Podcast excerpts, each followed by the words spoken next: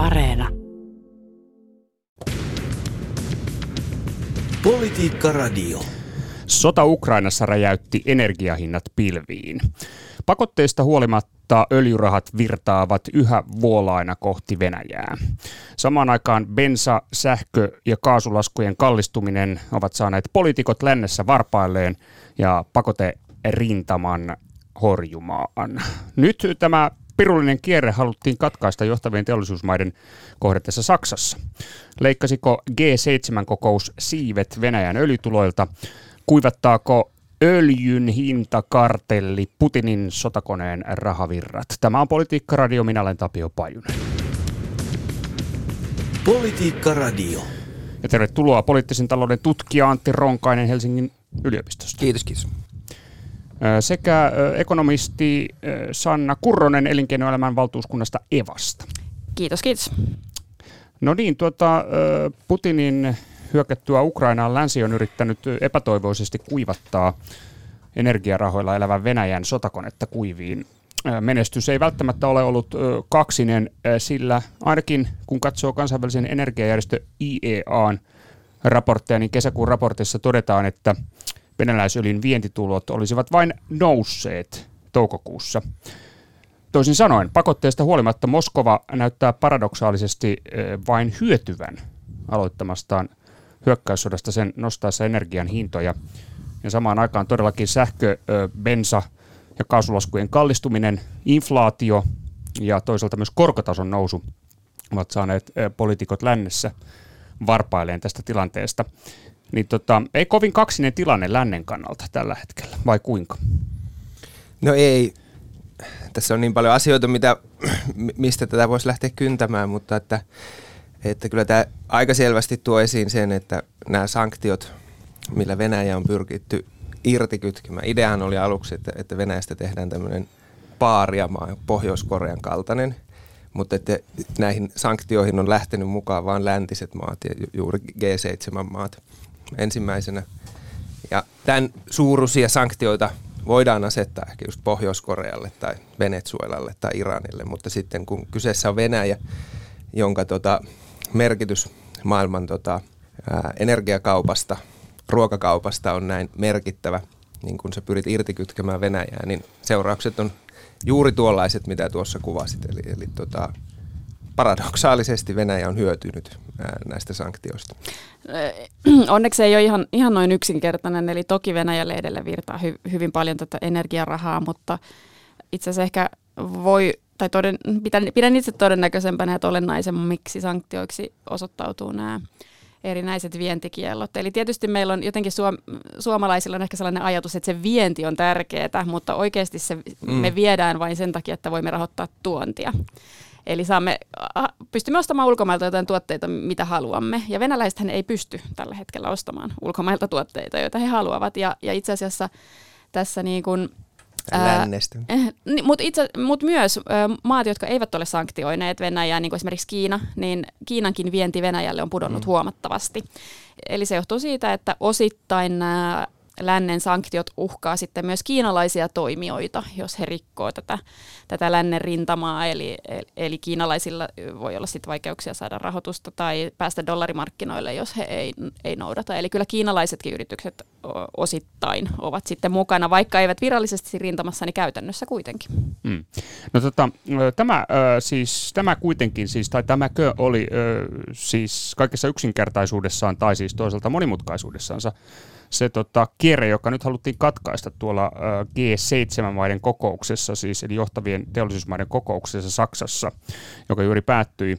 Eli kysymys siitä, että miten Venäjän nimenomaan öljytulot ja energiatulot saadaan loppumaan. No tässähän on lännen kannalta ongelmallista se, että e, me ei tietysti haluttaisi itseämme kovasti satuttaa.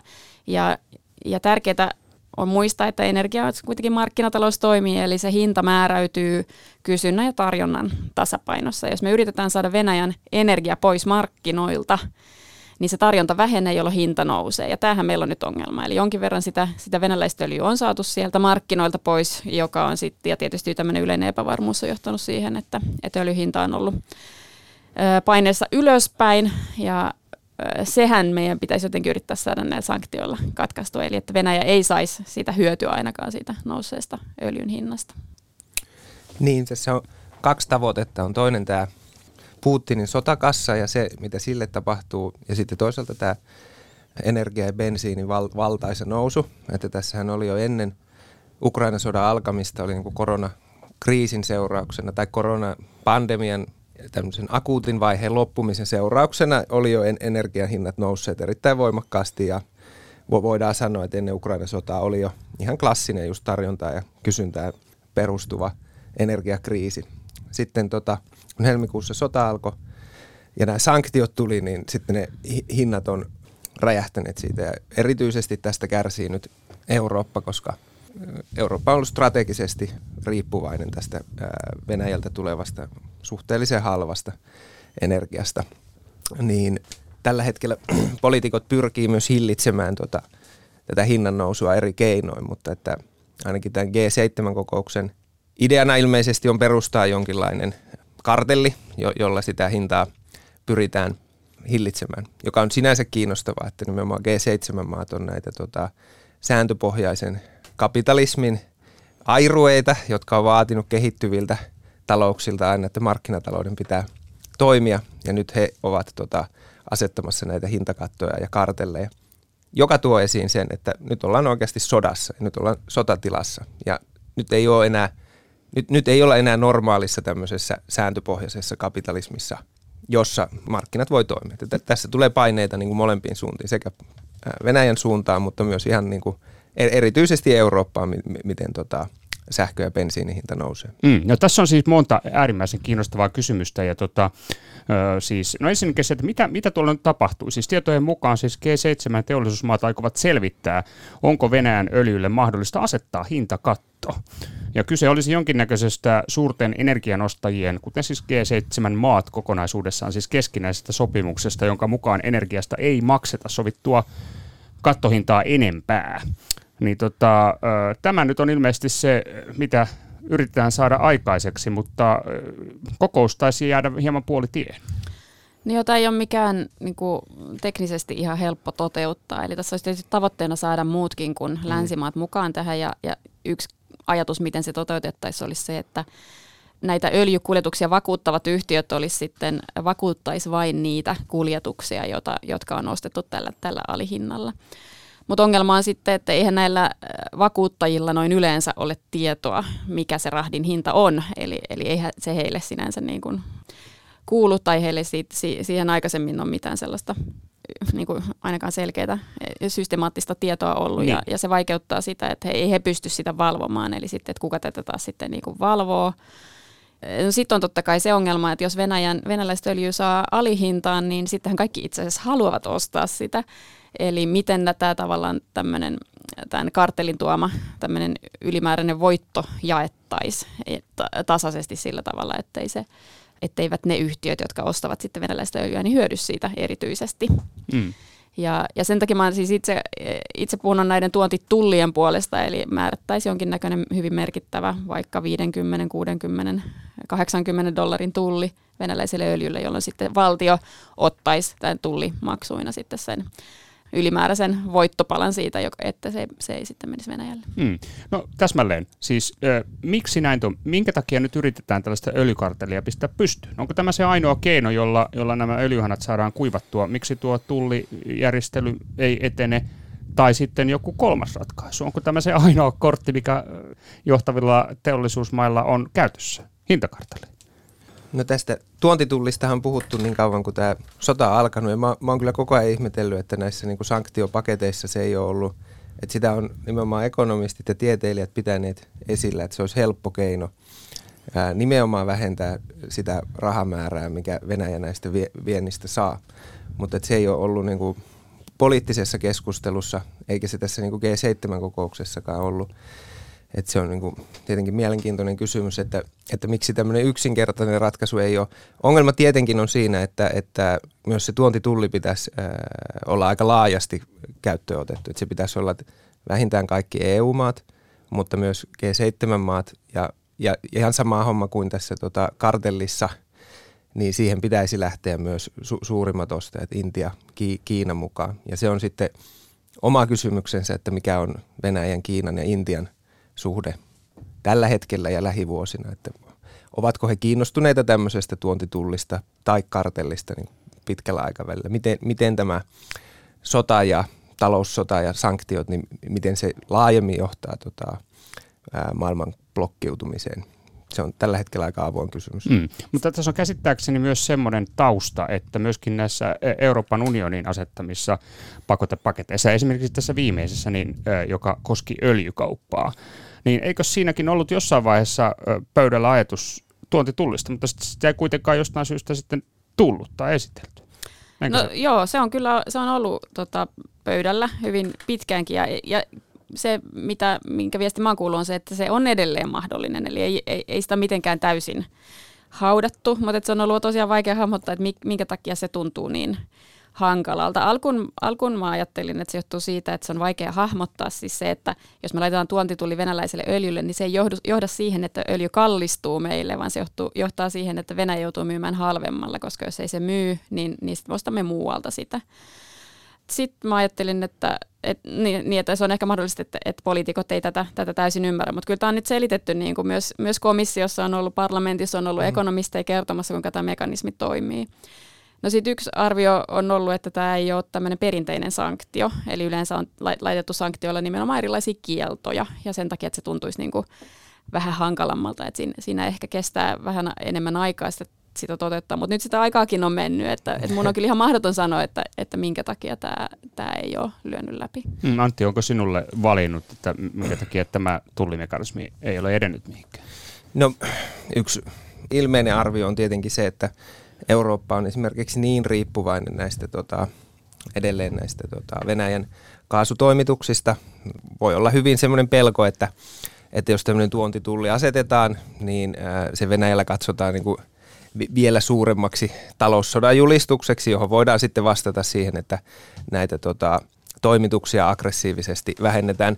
Mutta tällä hetkellä me ollaan tilanteessa, jossa Venäjä on jo alkanut vähentämään kaasutoimituksia erittäin radikaalisti. Eli jos nyt katsotaan sen lisäksi, että Nord Stream 2 ää, tota, ruostuu siellä pohjassa käyttämättömänä, niin Nord Stream 1 ää, toimitukset on radikaalisti vähennetty. Että, että kaasutoimitukset Eurooppaan tällä hetkellä on puolet siitä, mitä ne oli vuosi sitten.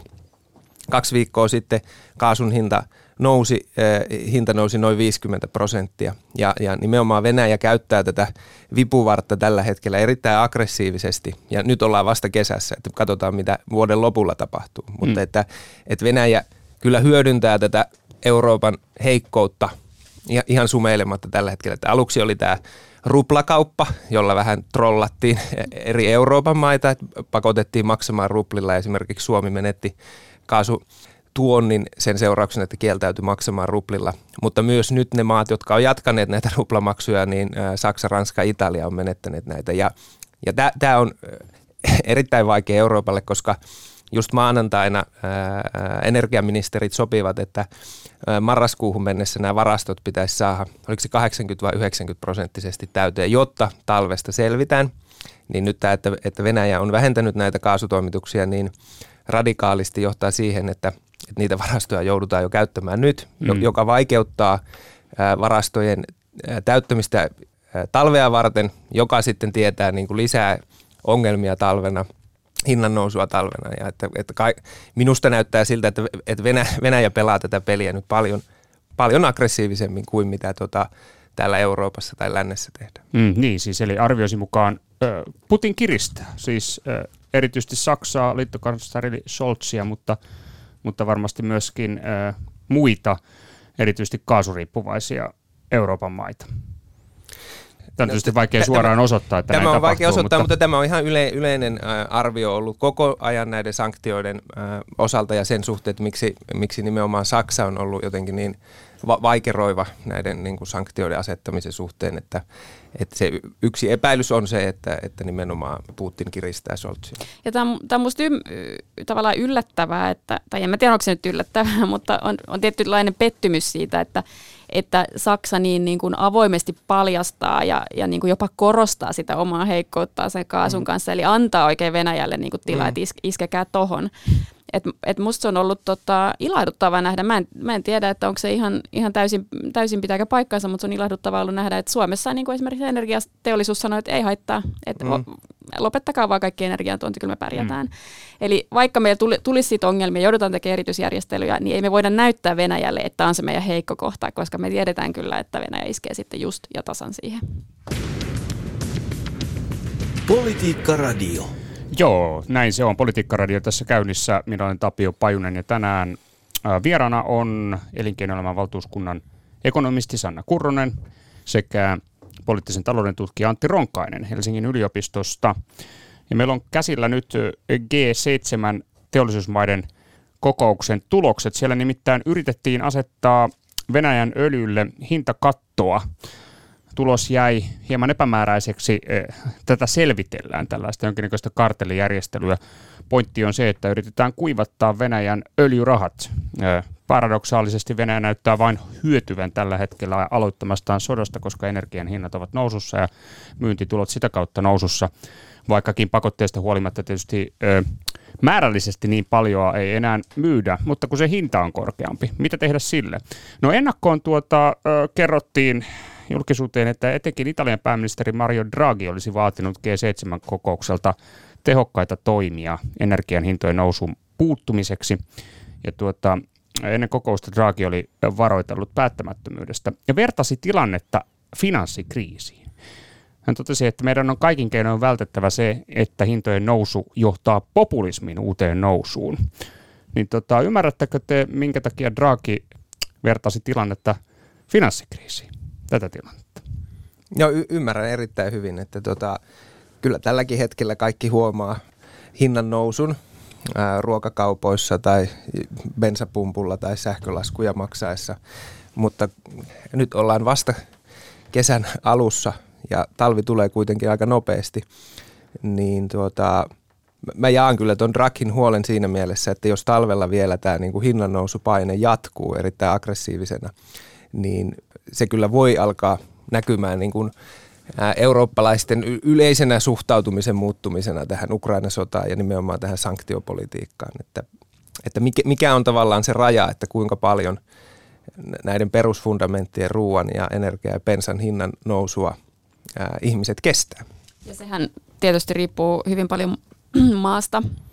Eli me nähdään myös jo, jo kun on tehty näitä kyselyitä, että kuka on syyllinen tähän Ukrainan tilanteeseen, niin, niin, niin Suomessa ollaan kyllä erittäin yksimielisiä siitä, että, yksimielisiä siitä, että se on Venäjä yksin, mutta eteläisemmässä Euroopassa saattaa jo arvio, olla paljon, enemmänkin paljon arvioita, että, tota, että esimerkiksi NATO olisi jollain tavalla tässä aiheuttajana. Ja kyllä mä, mä uskon, että, että suomalaisia pystytään pitämään niin kuin motivoituneina sanktioimaan Venäjää. Meillä on ihan oikeasti niin kuin ihmisillä on se tunne, että tämä on akuutisti uhkaa myös meitä, ei vaan siis energiakriisinä, vaan ihan sotilaallisena uhkana.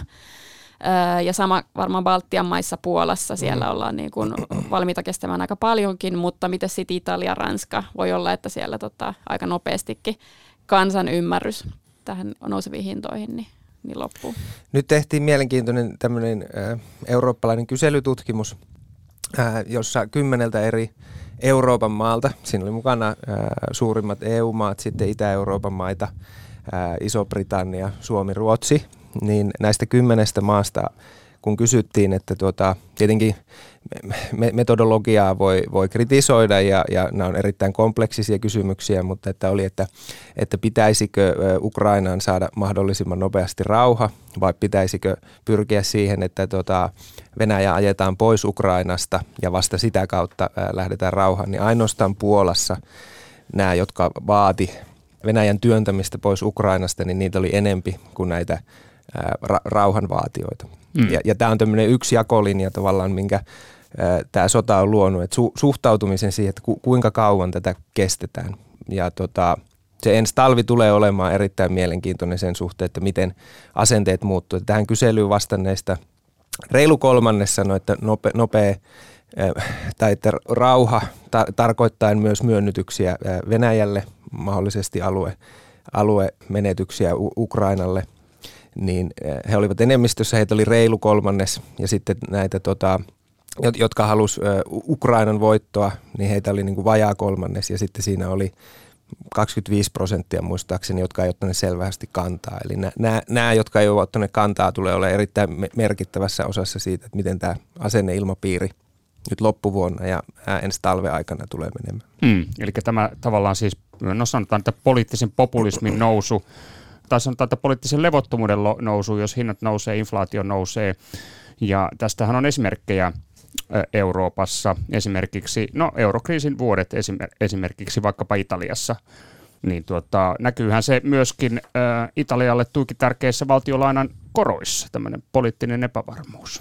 Niin ja, niin ja vielä, vielä tästä, että, että jo en, ennen tätä sotaa Ranskassa oli keltaliivien mielenosoitukset nimenomaan Macronin näistä tota, niin kuin tietoisesta politiikasta, jolla pyrittiin ilmastonmuutosta siis torjumaan py- py- tekemällä fossiilisista kalliimpia ja se aiheutti tämmöisen valtavan vastaliikkeen. Nyt oli Ranskassa parlamenttivaalit, jossa äh, vasemmisto ja radikaalioikeisto nousivat, kiitos nimenomaan inflaation.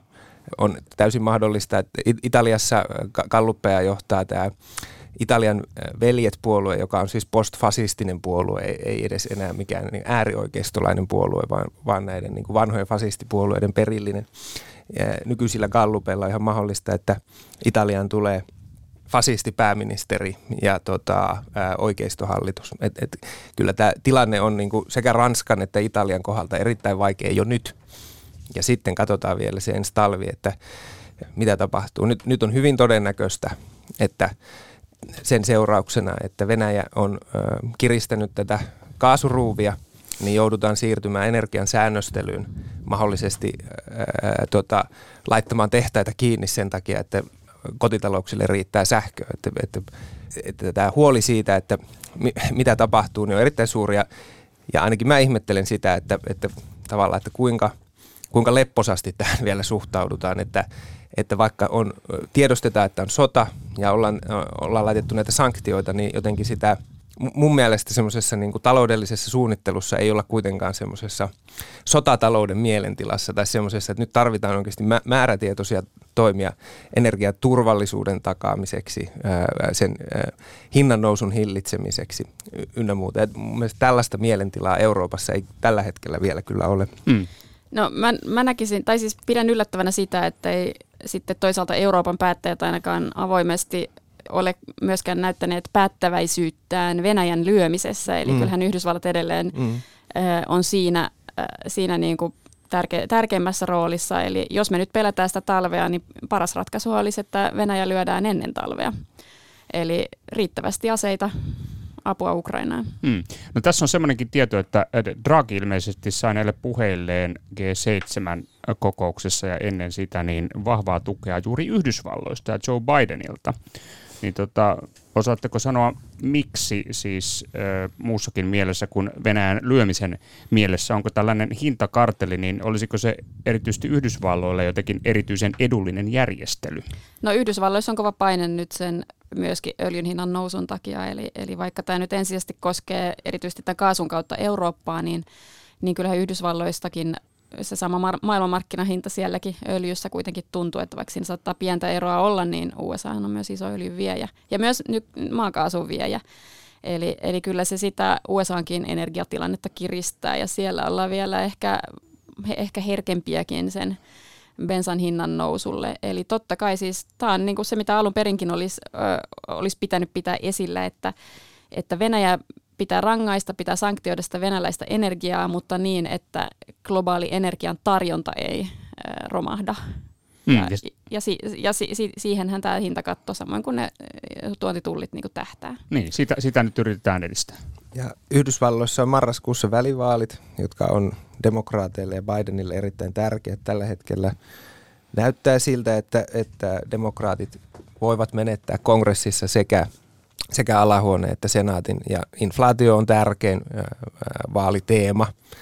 Ja tota, se, sen kyllä ymmärtää sitä vasten, että miksi, miksi Bidenkin haluaisi jotain, jotain toimia sen inflaation hillitsemiseksi. Mm. No tota, tässä on sellainen kytkös nyt vielä tähän niin kuin eurooppalaisiin näihin pakotepaketteihin, että, että itse asiassa tällainen italialainen ekonomisti arvioi Gianfranco Pollilo on, on tämän kaverin nimi. Arvioi, että Eurooppa joutuisi maksamaan kovan hinnan, jos hintakatto ei etene.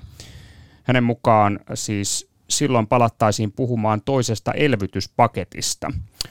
Ja itse asiassa, että ikään kuin Euroopan sisällä olisi tällainen asetelma, että Pohjoisen Euroopan maat vastustavat hintakattoa, koska katsovat sen muuttavan näitä markkinamekanismeja, mutta unohtaisivat sitten kuitenkin sen, että sodan vaikutuksiin ei voida vastata perinteisellä keinoilla, vaan, vaan tarvitaan toisenlaisia keinoja. Eli jälleen kerran tällainen pohjoinen etelä jaottelu Euroopan sisällä. Mutta miten itse näette? Joudutaanko puhumaan Euroopan sisällä elvytyspaketista, jos, jos hintakatto energian suhteen ei etene?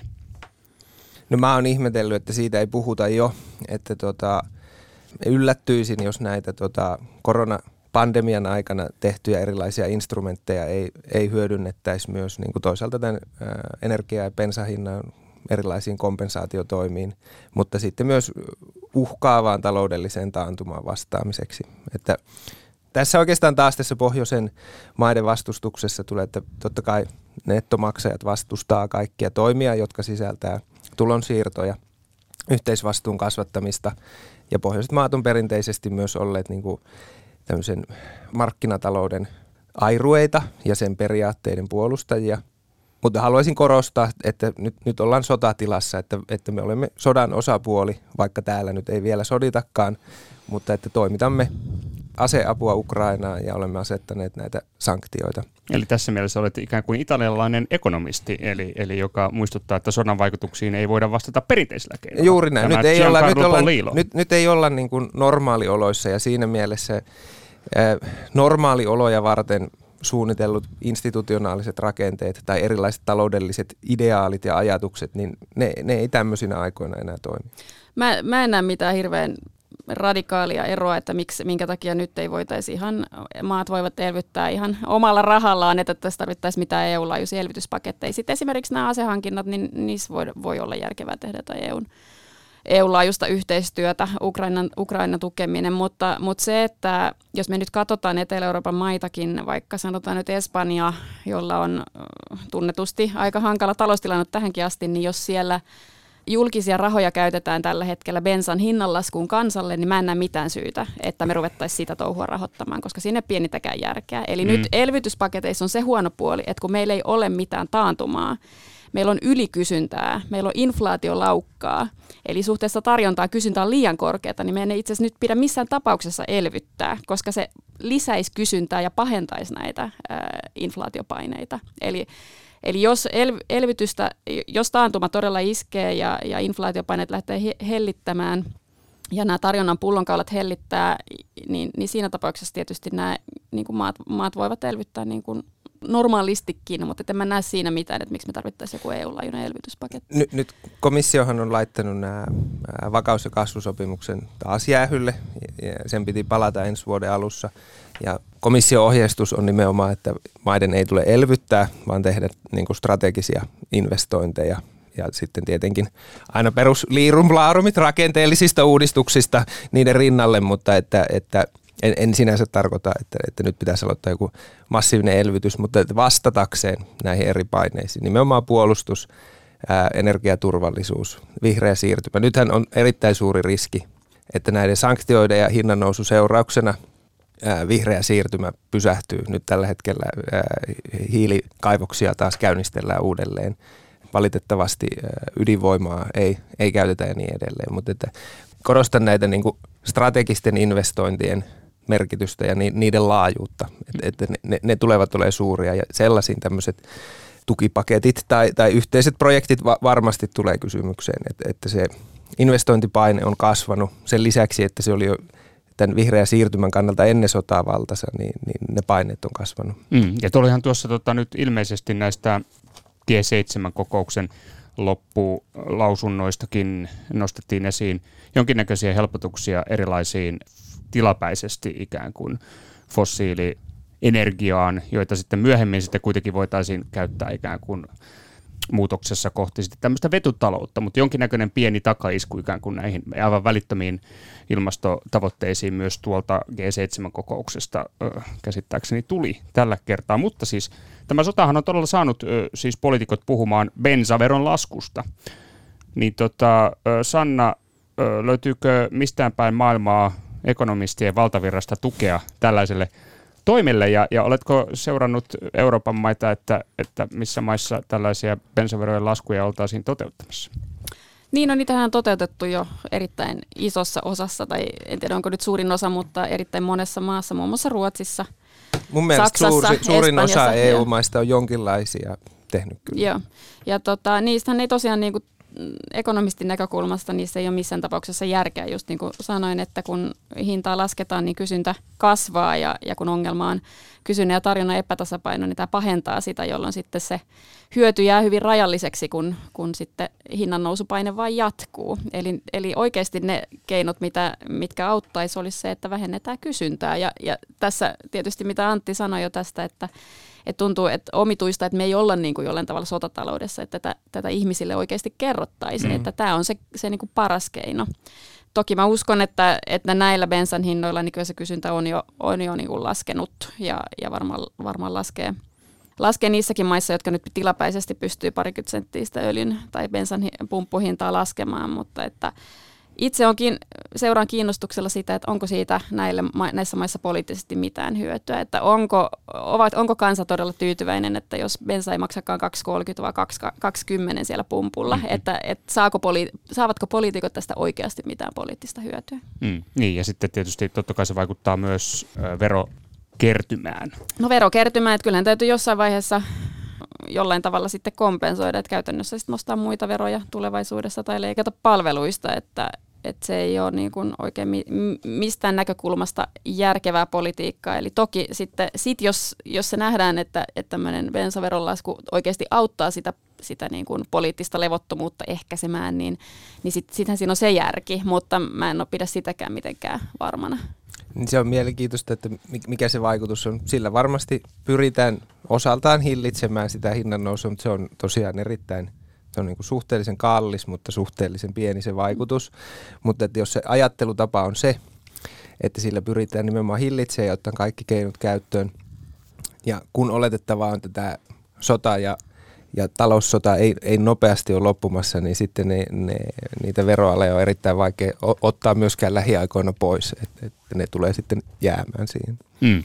No tota, tilanteesta on vain yksi ulospääsy. Putinin on hyväksyttävä se, että hänen suunnitelmansa Ukrainassa eivät onnistu. Pakotteet pysyvät voimassa siihen asti. Kuka sanoi näin? No näin sanoi eh, G7-maiden kokouksen päätöstilaisuudessa puhunut Saksan liittokansleri Olaf Scholz. Miten arvioitte? Saatiinko tässä sellainen lopputulos, jotta Putinin sotakassa pikkuhiljaa kuivuu? Antti ensin. No niin kuin on monen kertaa sanottu, niin tällä hetkellä ei ainakaan mitään selkeää päätetty, että aina kun selvitellään jotain, niin se yleensä viestii siitä, että asiasta ei ole selkeää yhteisymmärrystä eikä selkeää poliittista konsensusta, että toivotaan, että siellä selvitellään ja siellä toisaalta kuten on tuotu e- esiin, että se on te- teknisesti vaikea, mutta että kyllä sen kartellin kannalta ja sen onnistumisen kannalta oleellista on, että G7 t- tulee mukaan esimerkiksi Kiina ja Intia tähän kartelliin, että, että se voisi realistisesti toimia.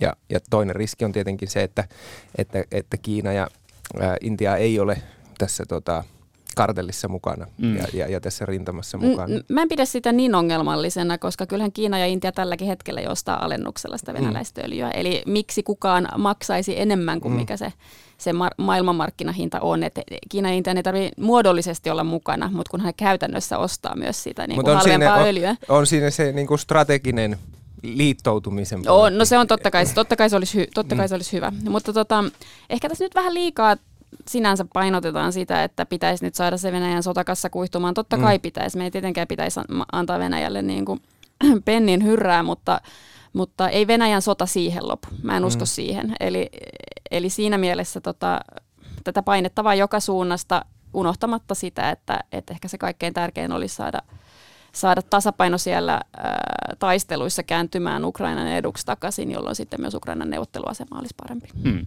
No tota, sen verran vielä tästä itse foorumista, niin, niin pidättekö merkittävänä tai, tai minkälaisena merkkinä pidätte nimenomaan sitä, että, että G7 on nyt se foorumi, jossa tämän kaltaisia keskusteluja käydään? No G7 ko- kokoaa yhteen tavallaan tämän läntisen rintaman, joka on näitä sanktioita asettanut. Et jos me katsotaan G7 kokousta viime vuonna, niin silloin suurin huoli oli Kiina ja Kiinan merkityksen nousu. Ja sen jälkeen on tapahtunut niin kuin va- valtaisa peruuttamaton muutos. Ja, ja siinä mielessä G7 foorumilla asetetaan suuria toiveita, että, että se, on, se on keskeinen paikka, missä nämä keskeiset toimijat näiden sanktioiden suhteen ja, ja sotilaallisen avun Ukrainan suhteen kohtaavat. Nythän on myös tulossa G20-kokous, johon ilmeisesti Putin on videolinkillä osallistumassa, että tietenkin mielenkiintoista nähdä, että mitä, mitä, minkälaiseksi foorumiksi G20 tulee muodostumaan. Se varmaan myös antaa osviittaa siitä, että mitkä nämä strategiset liittoumat tai blogit, minkälaiseksi ne on muodostumassa. Sanna, miten itse tulkitsit tätä foorumia, sinänsä jolla nyt ratkaisua yritetään hakea tai yritettiin hakea tässä kolmipäiväisessä kokouksessa? no kyllä mä pidän tätä lännen tiivistymistä erittäin tärkeänä, mutta toki niin kuin mitä Antti tässä on pitänyt esillä, niin, niin muiden isojen talouksien unohtaminen ei tietysti varmasti ole, ole hyvä tie, että kyllä, kyllä sitä Kiinaa ja Intiakin on, on niin syytä pitää mukana, mutta, mutta pidän erittäin tärkeänä, että länsi, länsi tiivistyy ja pitää yhtenäistä rintamaa, että siinä mielessä niin tällaisten foorumien, samoin kuin sitten Naton niin kuin yhteistyö ja tiivistyvä yhteistyö, niin on erittäin tervetullutta. No niin, jäädään seuraamaan, minkälainen kartelli tästä lopulta syntyykään vai syntyykö. Ja tota, seurataan myös sitäkin, että missä vaiheessa EU-huippukokous seuraavan kerran käsittelee näitä energian hintoja. Se on ilmeisesti lokakuu.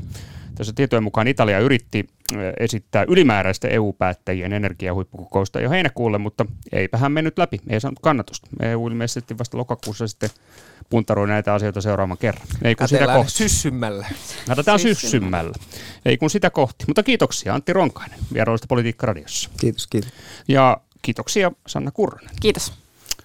Minä olen Tapio Pajunen. Tämä on Politiikka Radio. Politiikka Radio.